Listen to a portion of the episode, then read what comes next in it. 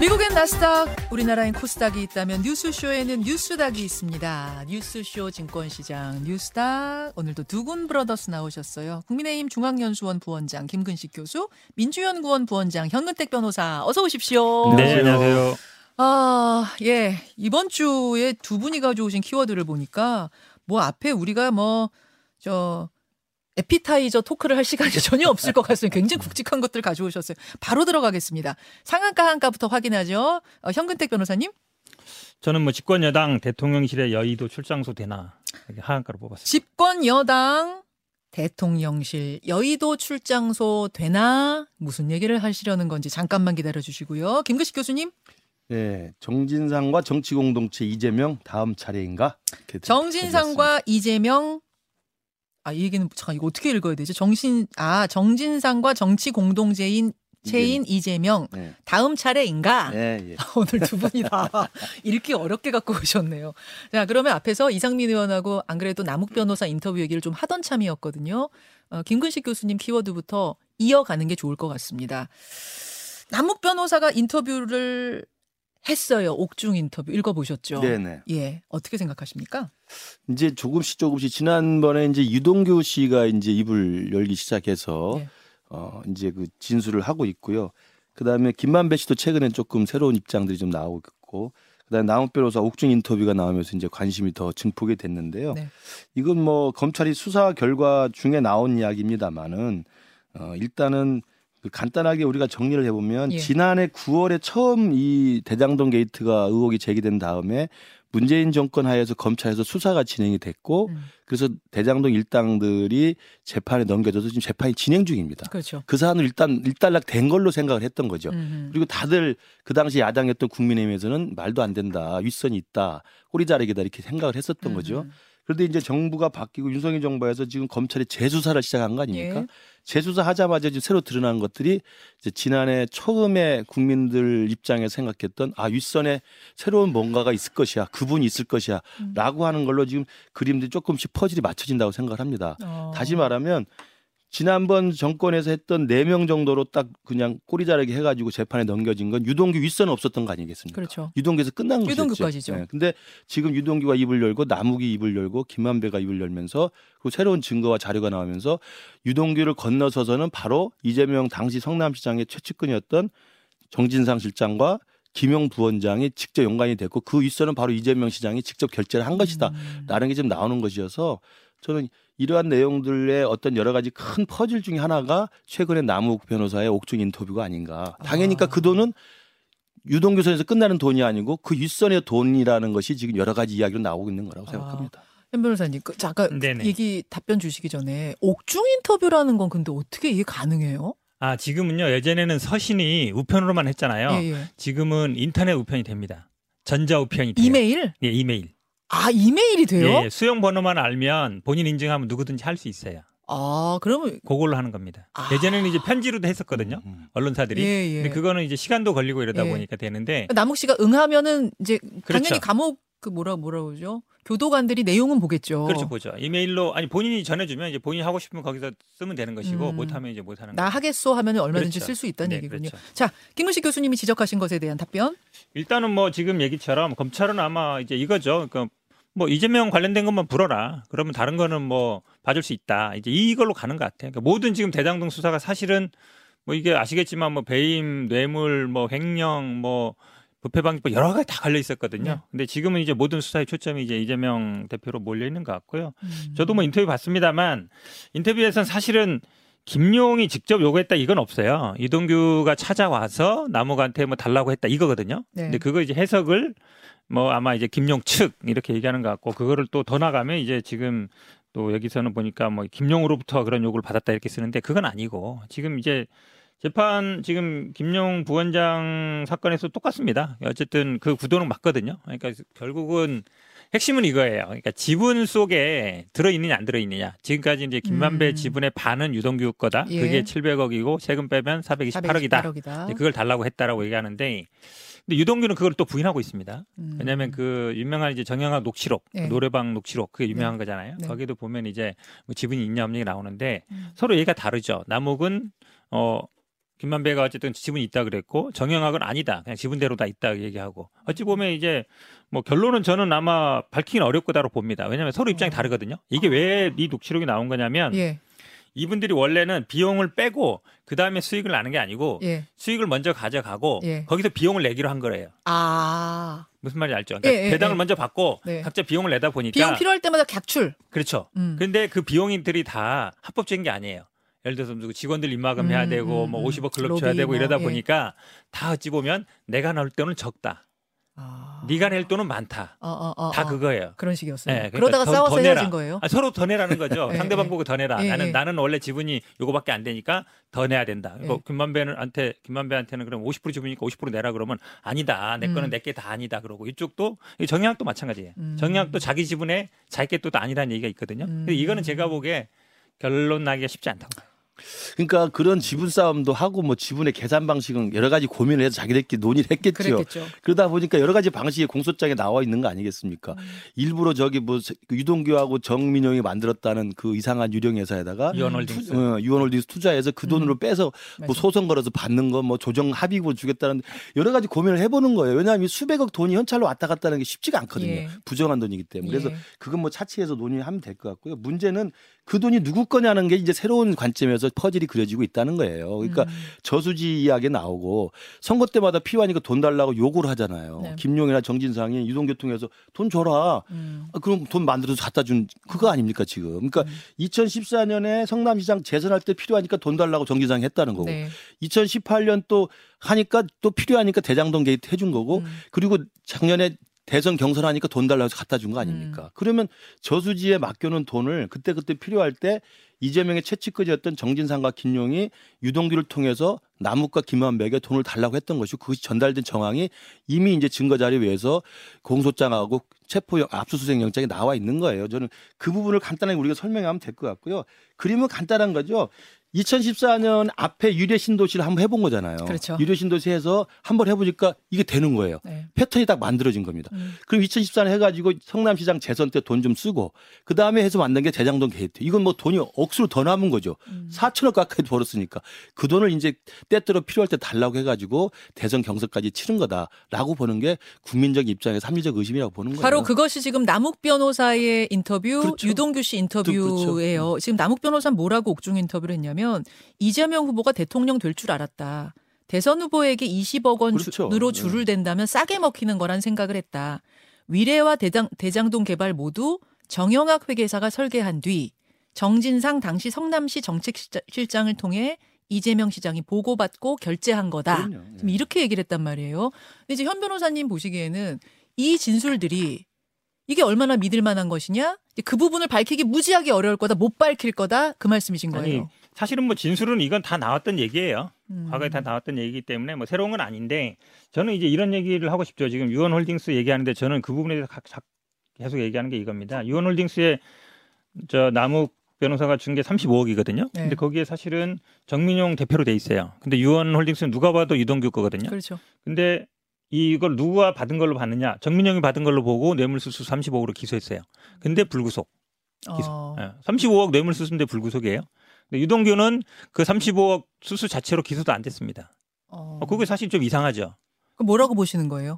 어, 봐준 사실 거다? 그때 당시 그러니까 전 정부에서 할 때는 그거에 대해서 보수 언론이나 굉장히 비판했어요. 어떻게 음, 음, 음. 책임자가 유동규인데 왜 이건 기소 안 하느냐. 음. 근데 현재 정 현재 지금 수사진도 이거에 대해서는 말을 돌리고 있습니다. 음. 기자들도 이거 질문했거든요. 어, 실제 주인은 유동규인데 왜 기소 안 하냐. 음, 음. 이게 뭐랑 연결되냐면 지난번에 석방된 거랑도 연결돼요. 만약에 35억을 기소하고 어 영장을 음. 발급해달라고 했으면 해줬을 겁니다. 그다음에 두 번째는 뭐냐면 검- 이 검찰의 논리가 다 이제 지분으로 관심 가 있잖아요. 음. 근데 지분은 남욱 지분이 아니에요. 김만배 지분 안에 들어있다는 거거든요. 예, 예. 그럼 돈 요구는 사실 김만배한테 하는 게 맞아요. 음. 맞잖아요. 왜냐하면 지금 그걸로 해서 유동규도 뇌물로 기소돼 음. 있고 다른 사람들 예를 들어 분도 원래 700억 받기로 한 데서 음. 받은 거다. 예, 예. 그걸로 기소했는데 지금 갑자기 이제 아 김만배가 이, 이 김용 부원장 공소장에는 아 김만배가 안 주니까 남욱한테 요구했다. 예, 예, 예. 아, 그렇게 나오고 있는 거예요. 맞아요. 그렇게 나와요. 그 남욱은 사실 지분하고 관계 없어요. 음. 그러니까 어찌 보면 정진상 돈 정 만드는 총책이었지. 돈 만드 조달책. 아니 그러니까, 그러니까 그 나오는 얘기처럼 거지. 이제 네. 정진상 그 압수수색 영장에는 김만배한테 그 달라 했던 지분을 달라고 요구했다는 식으로 나오고 시기도 똑같습니다. 2021년 음. 2월쯤에 남욱한테도 지금 똑같죠. 21년 2월쯤에 20억 달라. 그러면 남욱 지분에도 들어 있으면 그 논리가 논리적으로 맞아요. 음. 근데 비슷한 시기에 한 분은 이제 지분 있는 사람한테 요구하는 건 제가 보기에 뭐 그럴 수 있다 치는데 저는 김용영 그 공수장에도 보면 김만배 지분을 써놨어요. 음. 그러면 논리적으로는 김만배한테 요구해야 되죠. 김만배가 안 줬대잖아요. 아니 그러니까 그거는 제가. 보기에는 그러니까 간단하게 네. 생각하면 간단해요. 그러니까 말이 안. 되는 거예요. 이재명 시장이 성남시장이 예. 있고 예. 이재명 시장의 좌우 최측근이 정진상하고 김용. 아닙니까? 세 명은 제가 볼 때 정치적 공동체라고 어. 볼수 있어요. 어. 심지어는 이제 이런 유래동 신사, 신도시 사업이나 네. 대장동 사업 같은 큰 프로젝트를 진행하고 남는 돈이 있으면 경제 공동체도 되는 거예요. 그러니까 이재명 시장을 대신해서 정진상이나 김용이 요구하는 겁니다. 세 명이 같이 뭉쳐 있습니다. 이 세 명 밑에서 정진상과 이 김용하고 가장 친하게 지내서 의형제를 맺은 게 바로 유동규잖아요. 네. 유동규 3인방이 같이 놀아다닌 거예요. 음. 이 3인방은 이재명 시장과 연결되는 유동규가 있고 유동규를 고리로 해서 대장동 일당이 엮어지는 겁니다. 음. 그렇지 않습니까? 유동규가 정진상 김용하고 대장동 일당 김만배 남욱을 연결시켜주는 고리였어요. 음. 그 당연하죠. 그러니까 이 김, 저, 저 김용하고 정진상의 유동규를 통해서 요구한 것은 이재명 시장이 요구한 것으로 보는 거고 유동규가 그러면 이 대장동 일당 세명을 김만배 남욱은 한 몸으로 보는 거예요. 경제 공동체잖아요. 한 10년 전부터 대장동 게이트 그림을 그려왔고 수, 수십억을 썼던 사람들이 자, 이렇게 설명해 주시면 굉장히 간단해요. 간단하죠. 간단한데 과연 증거를 가지고 이재명 대표까지 소환하고 그렇죠. 뭔가를 걸 수 있겠는가 어떻게 보세요? 검찰의 능력이고 저는 검찰이 그걸 입증해야 된다고 생각합니다. 그래서 그런 검찰의 증거 능력에 이의를 제기하는 건 오케이. 그러나 그건 이제 공소장을 보면 되고 기소 여부를 보면 되고 소환돼서 조사를 받는 결과를 봐야 되고 결국 최종적으로는. 재판의 결과를 보면 되죠. 뭐. 이제 말씀드리면요. 그러니까 이 사실은 중요한 보고나 뭐 이런 거는 다 이재명한테 직접 했다 그러는데 아니면은 뭐 음. 정진상이랑 이런 다 의형제 맺었다 그러잖아요. 네. 김만배나 네, 하는데 네. 그러면 직접 요구하면 되죠. 왜 하필이면 다 유동구를 거쳐서 해야 돼요? 모든 게 얘기가 보면은 지금 다 정치권도 결국은 그렇지만 이 접근할 때 단계를 만드는 게 다 있잖아요. 아니, 유동규가 한데 바로 연결해 주겠습니까? 아니 이, 이 루트가 똑같아요. 예. 정민용, 유동규, 남욱, 정민용, 유동규는 똑같습니다. 음. 뇌물 건너가는 네, 과정이나 네, 네. 이 사건이나 다 똑같아요. 그 과정은. 음. 그러니까 그 사이에 오간 돈들이 저는 약간 변질된다고 봐요. 예전에 이게 다 뇌물 사건이었거든요. 중간에 뇌물이 뭐 오간 중간에 배달 사고. 나죠. 배달 아니, 사고. 그게 아니라 음. 그 전달 과정이 똑같아요. 남욱, 정민용, 정민용, 유동규, 유동규. 과정은 뇌물 전달 과정이나 예. 지금 정치자금 전달 과정이나 예. 이 돈 만들 저 예를 들어서 지금 아까 얘기한 유원홀딩스 가는 과정이나 예. 다 똑같아요. 예. 전달 과정 같거든요. 네. 근데 그 성격이 저는 조금씩 바뀌고 있다 이렇게 봐요. 자, 알겠습니다. 뭐 여기서 참거짓 여기서 결론은 안 나요. 안 나는데 남욱 변호사 인터뷰를 계기로 한번 두 분의 생각을 다시 한번 정리를 해봤고 뉴스닥 현 변호사님 골라오신 키워드로 갈 시간입니다. 집권 여당 즉 국민의힘이죠. 대통령실에 여의도 출장소 되나를 골라오셨어요. 이게 네네. 무슨 말씀입니까? 이 결국은 아마 지금 이상민 장관 사퇴에 그게 아마 그에 대한 기류 변화 같아요. 음. 제가 보기에는 당초에 아마 여당에 있는 많은 분들 우리 김문식 교수님도 그렇고 다들 이제 사퇴해야 된다는 분위기로 많이 갔었잖아요. 이장민 장관, 그렇죠. 맞아요. 예. 그러다가 윤석열 대통령이 아이 뭐 법적인 책임, 뭐 정치적인 책임 구분하고 그다음에 책임은 확실하게 져야지 뭐 애매하게 다지면 안 된다 그런 게 어딨냐 이렇게 나오면서 이상민 장관은 사퇴 안 시킨다는 분위기로 가고 있잖아요. 음. 그러면서 사실은 불통이 저는 주호영 원내대표한테 튀었다고 보는데 음. 결국은 이제 뭐 김은혜 강승규 수석 퇴장시키냐 마냐고도 있었지만 이거는 저는 약간 지엽적인 것 같고 핵심적으로는 아마 이제 국정조사 문제인 것 같아요. 자, 잠깐만요. 네. 그러니까 주호영 원내대표가 김은혜 수석의 필담 그 웃기고 있네. 그때 운영위원장이었어요. 그래갖고선 김은혜 수석을 퇴장시켰거든요. 요걸 그렇죠. 놓고 장재원 의원이 아니 어떻게 우리 당 사람이 어 김은혜 수석한테 그렇게 할 수 있느냐. 그거는 모욕적이다. 의원들이 부글부글하고 있다. 이렇게 공개 비판을 한 그 부분인데 현 변호사님 보시기에는 그걸 넘어서 국정조사 문제까지 걸려 있다. 네, 그렇게 봅니다. 왜냐하면 이제 이용 의원이 어쨌든 이제 총대를 매서 이제 비판했다고 하는데 뭐 한번 뭐 장관 왜 못 지켜주냐 이 얘기랑 지금 어떻게 퇴장시키냐 이 예. 얘기인데 사실은 주호영 원내대표가 국정조사에 대해서 완전히 부정적이진 않았어요. 처음에, 처음에. 그랬어요. 그렇죠. 예. 약간 이제 뭐 받을 수 있다. 한번 좀 보겠다. 예. 보겠다 그랬는데 윤석열 대통령이 아니라 그랬잖아요. 음. 아 이거 뭐 수사하면 되지 음. 국정조사까지 할 거 아니다. 가이드라인을 딱 제시했거든요. 네. 그러니까 제가 보기에는 국정조사 절대 안 된다. 이상민 장관 사퇴 절대 안 된다. 요걸로 이제 방침을 정한 것 같은데 음, 음. 당내 의원들 같은 경우는 아무래도 눈치를 보겠죠. 특히 뭐 그쵸. 약간 여론의 추이를 보는 거 아닙니까? 예. 이제 그 사이에서 저- 결국은 좀 친윤이라 할 수 있는 분들 뭐 제가 보기에는 뭐 누군지 정확히 모르겠습니다만 이런 분들이 좀 나서는 게 아닌가. 그쪽으로 방향을 좀 틀려고 하는 게 아닌가 이렇게 보여요. 야, 이거 김근식 교수님한테 워낙. 솔직하게 말씀하시는 분이니까 제가 여쭙게 지금 예. 국민의힘 판이 어떻게 돌아가는 거예요? 특히 전당대회 앞두고 판이 어떻게 돌아가는 거예요? 그죠 두 가지 정도로 설명을 좀 분위기를 설명을 드리면 예. 첫 번째는 전당대회나 시기도 지금 좀 논란이 되고 있고 예. 좀 빨리 땡겨서 하자 좀 늦춰자라는 음. 이야기가 있고 그런 것은 뭐냐면 대통령실 용산에 전당대회를 어떻게 그림을 그릴 것인가에 대한 아직 윤곽이 그려지지 않은 것 같습니다. 아. 그러다 보니까 조금 시간을 좀 여유를 가지고 해야 된다는 생각이 드는 것 같아요. 그러니까 대통령실과 어, 차- 차기 당대표와의 확실하게 신뢰할 만한 그림을 좀 그려놓고 예. 그 구상대로 해서 좀 스케줄을 짜야 되는데 그 그림이 안 그려지니까 조금 시기를 엿보는 것 같고요. 음. 두 번째 분위기는 그러다 보니까 전당대회를 앞두고 우리 당내에서는 네. 그 전당대 당 지도부가 어떻게 구성되느냐에 따라서 상당히 그 총선까지 연결이 되기 때문에 그렇죠. 그. 그림이 하나 있고 또 하나는 이제 현직 지금 대통령이 있는 용산의 분위기란 게 또 있기 때문에 음. 지금 당내에서는 모든 게 지금 불투명한 상황이잖아요. 음, 음, 당 대표가 누구일지, 그렇 지. 전당대 시기는 언제일지, 그렇지. 그다음에 불투명한 시기인데 그러다 보니까 여론은 민심의 눈치도 봐야 되고 용산의 분위기도 좀 느껴야 되는 상황이 민심, 되는 거죠. 용심 다 봐야 되는 그렇죠. 상황. 그러다 보니까 지금 말씀하신 몇 가지 사안들 네. 지금 이태원 참사에 대한 책임 그 수준 범위 예. 그다음에 주호영 원내대표가 이야기했던 당시에 그 두 수석에 대한 퇴장 이야기 이슈 그다음에 국정조사를 어떻게 할 것인지 MBC 탑승 배제 이런 등등의 정치적 이슈가 나올 때마다 네. 용산의 분위기하고 당내 여론의 분위기가 조금씩 달리 나타나는 거죠. 아. 그러다 보니까 저는 그렇게 생각해요. 당이라는 것은 집권 여당이니까 윤석열 정부를 도와서 국정 운영에 동력을 만들어주고 성공을 뒷받침하는 정치적 백업이 돼야 되지만 네. 그러기 위해서라도 당은 음. 대통령실이나 행정부와 달리 민심을 전달하는 통로 역할을 해야 됩니다. 물론이죠. 그렇기 때문에 무조건 용산의 분위기, 용산의 어떤 방침을 무조건 따르는 음. 그런 집행부가 돼서는 안 된다고 생각을 해요. 음, 저는 음. 그런 면에서 대통령을 위해서라도 민심을 정확히 전달하는 음. 그런 역할을 저는 당이 해야 된다고 보고 향후에 당 지도부도 그런 맥락에서 저는 구성이 되는 게 총선에 유리하다고 생각합니다. 주호영 원내대표는 원내대표로도 뽑히고 뭐 비대위원장으로도 뽑히고 네, 네. 이랬을 정도로 용심, 윤심하고 가까운 쪽 아니었어요? 장재원 의원이 이번에 공개 비판하는 거 보고 전 좀 깜짝 놀랐어요. 이게 장재현 의원이 그런 공개 비판하는 것도 그 그 그 그 배경이 무엇인지 궁금하긴 한데 어 그건 뭐 장재현 의원이 아실 것 같고요. 모은 것 같아요. 여기서 말씀드리긴 좀 제 스스로의 추측이니까 말씀드리기 되게 궁금해요. 그다음에 제가 장재원하고 사이가 별로 좋은 편은 아니니까.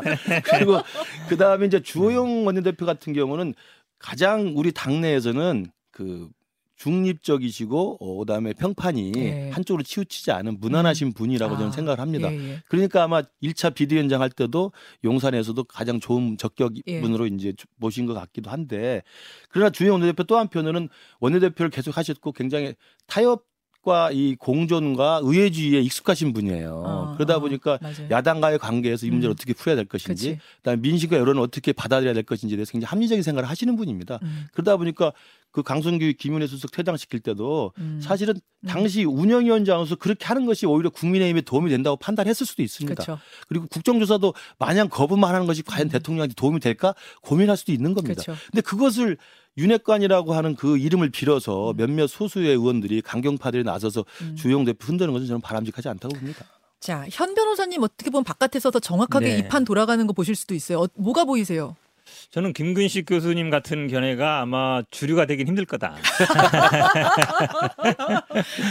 영원한 예전에- 정치는 예전에 생물이에요. 이제 주의 야박 이렇게 있었잖아요. 제가 보기엔 아마 주용 야민으로 갈 것 같아요. 주용 낮에는 야민 뭐. 낮에는 이제 용, 용심 따라가야 되는 예. 거죠. 밤에는 이제 민심, 거고. 근데 사실은 낮이 더 중요해요. 밤에는 어떤지 모르겠지만. 그래요? 왜냐면 이제 공천이 남았고 네. 지금 당협위원장들 당장 이제 뭐 60군데 이상 다 바꾸, 바꾼다고 하잖아요. 싹 바꿔요. 예. 예. 그러니까 지금 이제 그 사실이 없는데 채우는 것보다 있는데 자르는 게 더 민감하거든요. 아. 어, 그것도 지금 하겠다는 거잖아요. 아하. 비대위원장 원래 그런 거 잘 안 했어요. 그쵸, 그거. 지금 줄 세우게 하는 겁니다. 우리 김민식 아. 교수님 살아 남을 텐데 제가 보기에는 아, 다른 분들은 다 눈치 볼 거예요. 이거 내가 말을 잘못했다가 잘리는 거 아니야? 근데 당이라는 게 이제 그런 공천을 염두에 둔 눈치도 보겠지만 또 정치가 현실이니까 그럴 수도 있지만 저는 건강한 정당이고 음. 그다음 윤석열 정부의 성공을 위한 집권 여당이 되려면 문화나 행태가 음. 아, 용산에 지나치게 눈치 보기 하기보다는 민심에 에, 저는 반응하는 게 제일 중요하고 민심을 정확히 반응해서 용산에 전달하는 것이 대통령을 위한 저는 오히려 충심이라고 생각을 합니다. 당 지도부에 들어가시면 아마 좀 역할을 하실 거예요. 그러니까요. 네. 그러니까. 그런 쓴소리를 하는 사람이 있어야 되거든요. 아, 근데 지금 이- 다들 그냥 예. 어, 여기서 얘기하면 네 알겠습니다 하고 따라가는 예. 상황 되니까 그럼요. 민심 예. 전달이 안 되고 그 쓴소리도 예. 신뢰에 바탕한 쓴소리를 해야 돼요. 그렇죠. 너무 적개심에 기초한 음. 쓴소리라면 이건 사실은 돕는 게 아니고 신뢰에 바탕에 쓴소리 아, 된다고. 바탕에서 쓴소리 할 준비가 돼 있다는 여기까지. 여기까지 듣겠습니다. 두 분 수고하셨습니다. 감사합니다. 김현정의 뉴스쇼는 시청자 여러분의 참여를 기다립니다. 구독과 좋아요, 댓글 잊지 않으셨죠? 알림 설정을 해두시면 평일 아침 7시 20분 실시간 라이브도 참여하실 수 있습니다.